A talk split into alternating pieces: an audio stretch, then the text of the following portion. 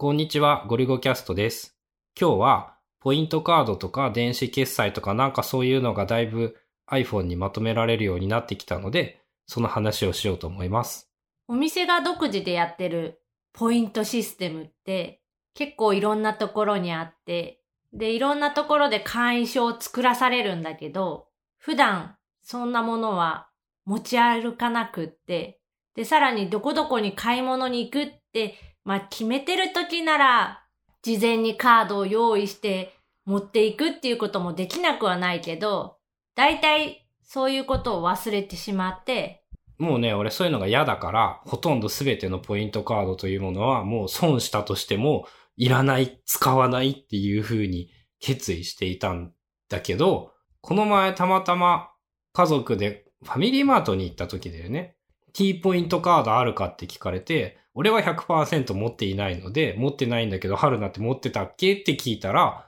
iPhone にあるとか言うから、あれそんなんできたっけ？もう興味なさすぎて全然知らんかったわって思って。T ポイントカードに関しては、専用のアプリとかあるのかわかんないけど、春菜が使ってるのは、LINE のマイカードっていう機能を使って、自分が持ってる T カードの番号っていうのが多分10桁か16桁かであって、それを登録すると連動できるみたいな。iPhone で事実上 T ポイントカードになるってことだよね。iPhone の LINE アプリを開いて、で、今だとウォレットっていうメニューの中のマイカードっていうところを開くと、まあ、いろんなサービスを追加できる画面みたいなのがあって、その中の T カードっていうのに登録をすると、自分が持ってる T カード、T ポイントと連動して追加とか、使えるかどうかはちょっとわかんないけど、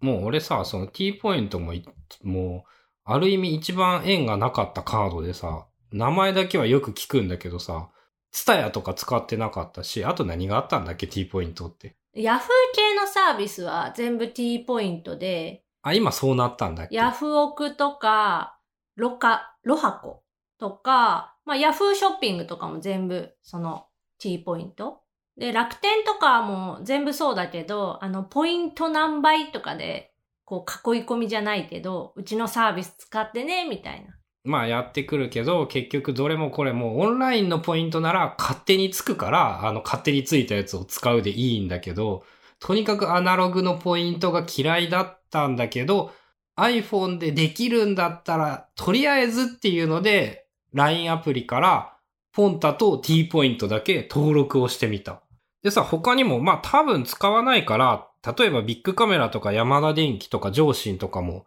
LINE からできるらしいんだけど、まあそこで買い物する可能性がほぼゼロなので俺はいらんかなっていう感じなんだけど、それ系とかも春菜が登録してる？あんまりしてない。今使ってるのは？LINE のマイカードで使ってるのは T カードだけ。他にもいろ、なんか結構いろいろ使っとって、楽天とかもなんかやっとったよね、そういえばこの前。楽天は楽天のポイント、楽天ポイントっていうアプリとか楽天カードのアプリを開くと、そのバーコードが表示されてピッてしてもらえる。ポイント使うも確かできたよね。LINE、あ楽天はできた、使えた。そのバーコードで。あとは、まあ、ちょっとポイントとは違うけど、スタバカードは、スターバックスのオフィシャルのアプリの中で登録してあって、画面を見せると、それで決済ができる。あとはユニクロ、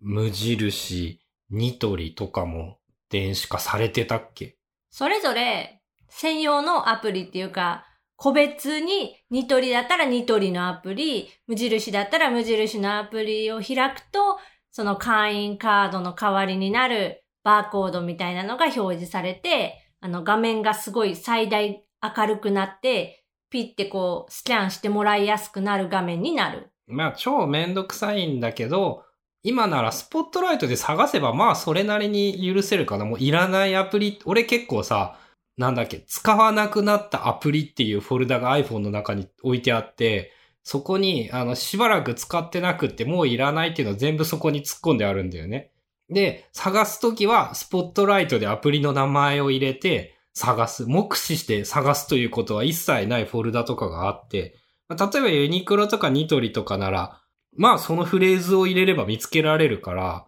それでやればまあ許せるかな。春菜の場合は、買い物っていうフォルダがあって、そこに全部入ってる。ポイントカード経営。とか直接買い物ができる、そのアマゾンとか、ヨドバシのアプリとかが入ってる。あ、そのオンライン買い物アプリ、アマゾンとかもそこに入ってるんだ。だ買い物するとき、お店で買い物したとき、全部ひっくるめてこのフォルダの中を見れば OK みたいなのが今あって、だいたい3、4ページ分。でまあアイコンなら直感的だから割とすぐに文字を読むより早く見つけられる。で、よく使うものっていうのはやっぱ決まってくるから、そういうのは一番最初の画面で、たまにしか使わないものは後ろの方にっていう。もうね、自分の話で言うとさ、例えば T ポイントにしてもポンタにしてもさ、年に1回か2回あるかないかなんだけどさ、それでもポイントカードアプリを入れておく意味は、価値はあるかな？iPhone を持ってないことっていうのはほとんど ?99% 以上ない。1年に持たない日が思いつかないぐらいだね。だから、まあ、それで、こと足りるのであれば、まあ、入れておいても損はないかなっていう。でも、そのアプリをいちいち起動したりするのがめんどくさいっていう人は、まあ、そもそも向いてないから、ポイントなんて無視すればいいと思うし、500円買って1%だとして5円とかだよね。5円。何十回使うならやっぱ積み重なるけど、やっぱそこは悩ましいね。自分で入れといてなんだけどさ、そこをどこまでお得と割り切れるのか、楽しんでできるもんが一番勝ちだよな。昔はそういう系好きだったんだけど、なんでこんなにそこに面倒になってしまったんだろうまあ、そういうことにリソースを割かれるというか、煩わせる、させられるよりも、もう何も気にせず、やった方がスッキリするって思ったんじゃない？ああ、そういうことか。あと、あの、リソースが足りなく、俺自体の、俺という個体のリソースが足りなくなってきて、そういうところにリソースを割く余裕がなくなったのかもしれない。普段買い物するときに、そのポイントカードとかが入ってくるあ、もと、う辛い。レジでのテンパり具合がすごくって、もう、あの、普段やってる財布からお金を取り出すみたいな作業すらもこう、ままならなくなるっていう。そうだね。だからだね。もうその話で言うとさ、ついにさ、いつも行くスーパーも、あと数日で電子化されるからさ、ほぼほぼ現金なしの生活できるもんね。うちは住んでる地域、田舎にしては割と電子マネー、電子決済を導入している大手のそのスーパーっていうのかな？が近くにあるおかげで、基本的には ID 支払いとか、 QUICPay 支払いとか、 Suica での支払いっていうのが全然問題なくできて、現金全然減らないんだよね、財布から。まあ、あと買い物ネットだからね。ほとんどの。だから、ヤマト運輸の兄ちゃんとは、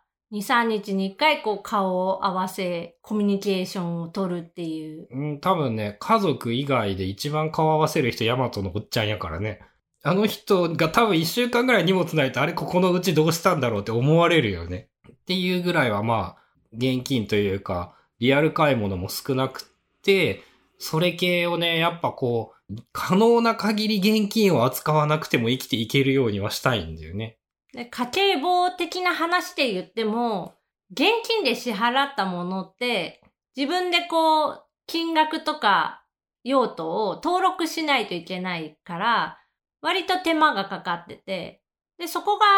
電子決済、電子マネーとかクレジットカードでの支払いだと、まあリアルタイムではないにしろ、ちゃんと入ってくるから、履歴が。すごく便利。それもあるな。あとは、最近流行ってる、こう、なんたらペイ。なんたらペイで通じるようになった。まあ、 PayPay とか、メルペイとかが、まあ、割と新しい目のなんたらペイやけど、その辺が、確定申告のサービスとか、うち今マネーフォワード使ってるんだけど、マネーフォワードでも取り込めるようになれば最高。今そこら辺不便だから結局なんだかんだクイックペイ ID あたりがうちにおいては一番楽だもんね。なんたらペイ系で言うと LINE Pay はマネーフォワード対応してて、だから、ゆくゆくは多分、ペイペイもメルペイもちゃんと対応はしてくれるはずなんだけど、今現状はまだ未対応で、自分で手動で